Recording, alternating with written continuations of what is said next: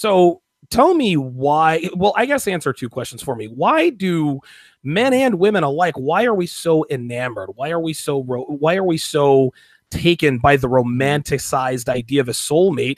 And why can't we really see the forest through the trees and and, Wow. and understand that there's no such thing as a soulmate? You know, it's it's funny because I've been I've been answering this question a lot lately, um, especially when it comes to the difference between uh, monogamy and po- polyandry or polygamy. I, I've been writing a couple of uh, uh, actually I wrote two essays based on uh, what I call the new polyandry, right?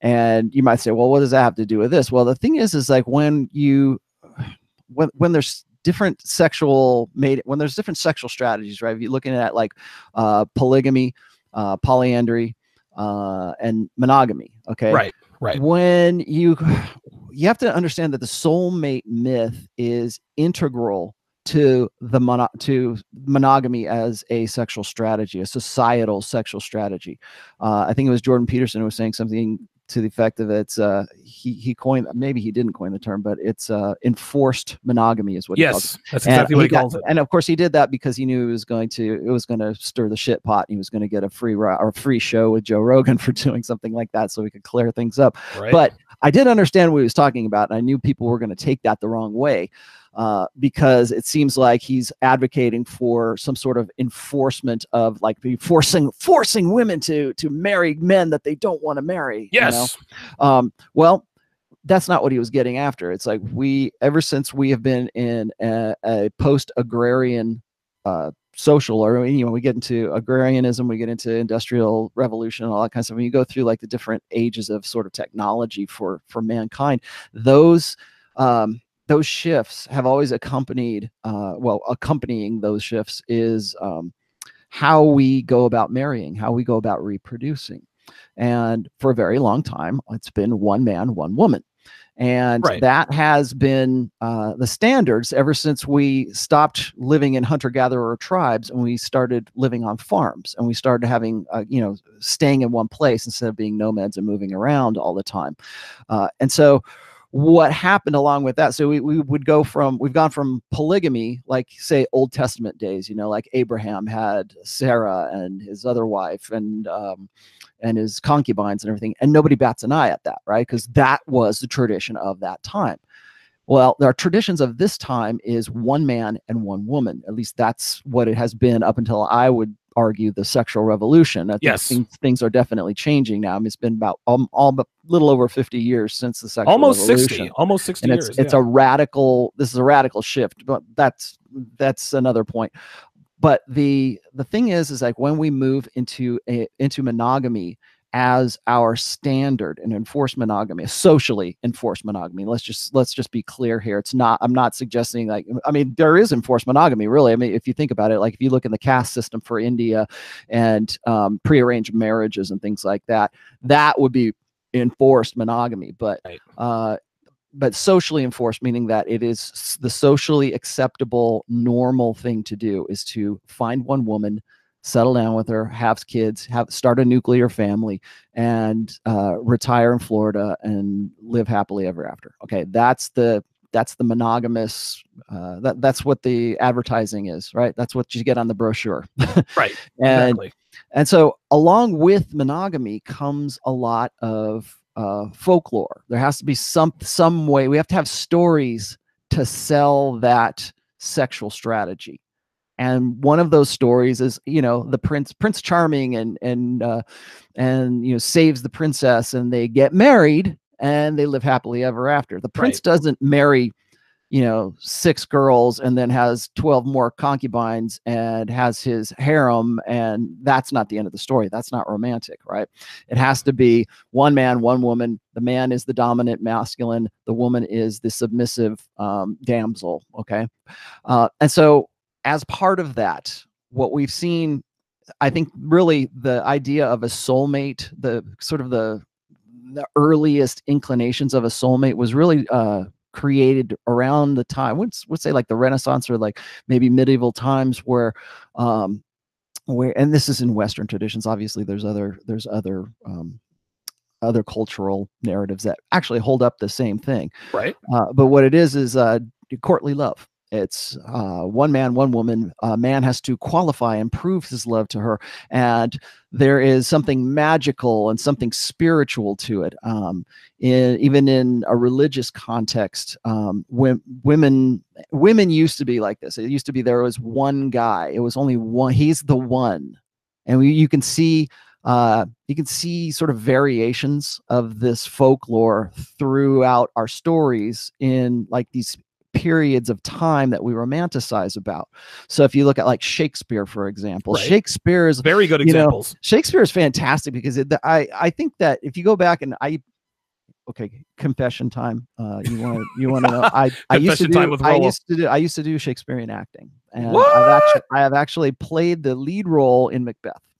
Wow. And So you got your you- head so chopped you know off? That. Yeah, yeah, I did actually. By- by- yeah, awesome. by Macduff. Yeah, yeah, yeah. That was a lot of fun. That was a fantastic. Oh, of course, of course. Everybody wants fun, to be yeah. Macbeth so they can get Oh, their I head love chopped that. off. Yeah. Well, you know that. You know that. Uh, that that uh, that play is cursed, right? Of course. And Yes. Macbeth is also Dark Triad. He is very Yes. Machiavellian. That's. I'm glad you said that. That's actually what I was getting was leading up to. Is uh, if you want to learn old school conventional masculinity and you want to learn uh, where the um, where we get these romanticized notions from, go back to Shakespeare Oh, and yeah, look yeah, at some of yeah. the stuff because he will describe, yeah, like there's a dark triad kind of thing. Yep. Uh, he also does sort of the Beauty and the Beast narrative where it's like the woman tames the savage guy who could never be married and who's going to be this bachelor, you know, committed bachelor for life. And because of her uniquely feminine qualities, she just tames him and turns him into, you know, now he's gone from being this deplorable bachelor to being this dedicated husband because of her. And it's it's the same story that we hear in pretty much every romantic comedy.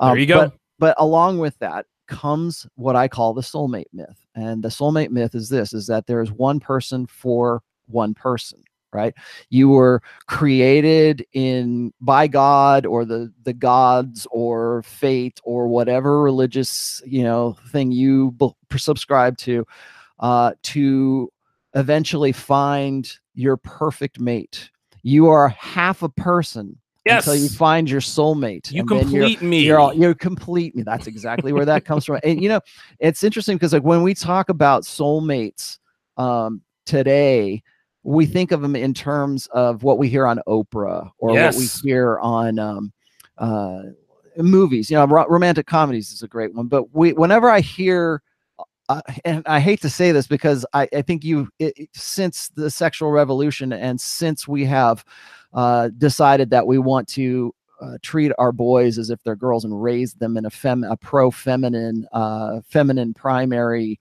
uh, social order to to make them believe that being more feminine is correct. Since we've done that, I've heard more and more men say.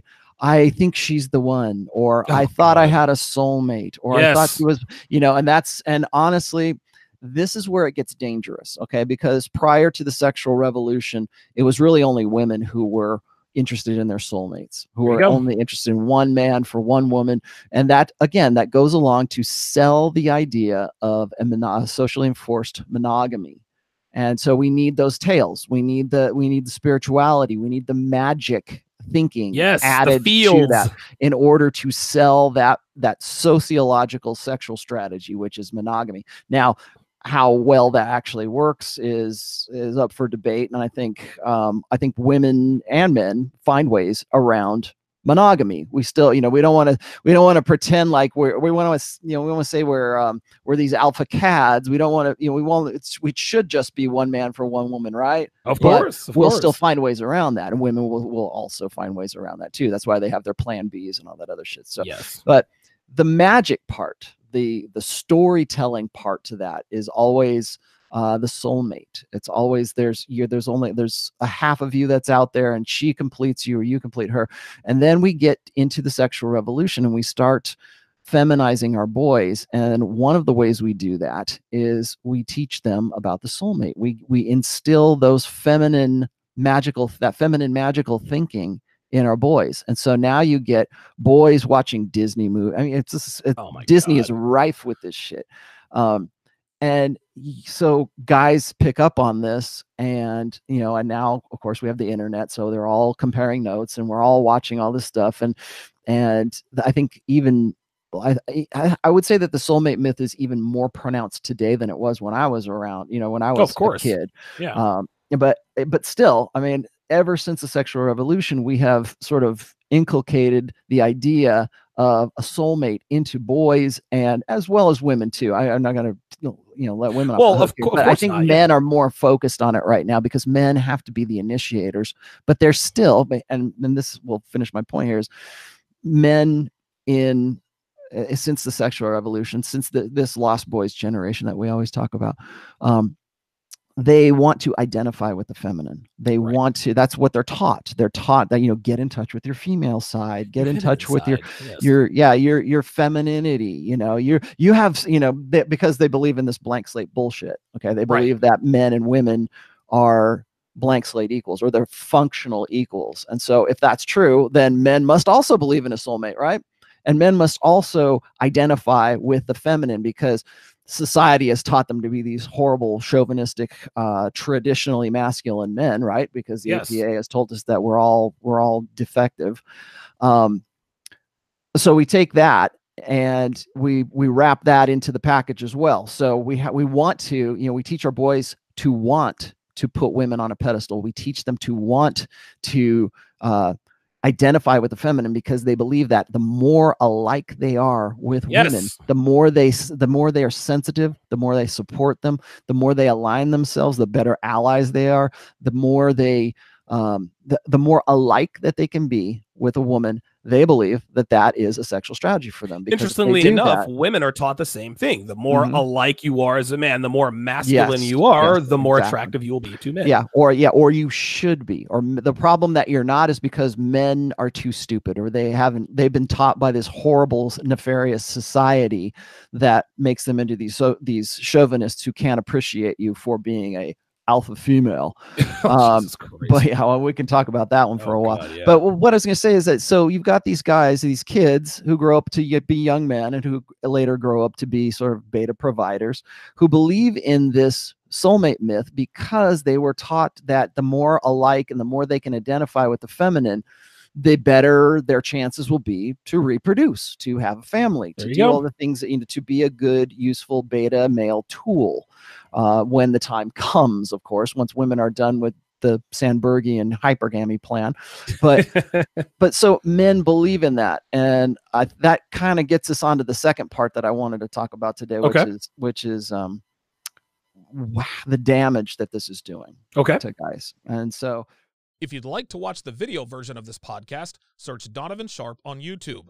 For exclusive content, which includes my entire archive of over 800 episodes and over 2,200 exclusive posts, go to patreon.com slash Donovan Sharpe. Links in description.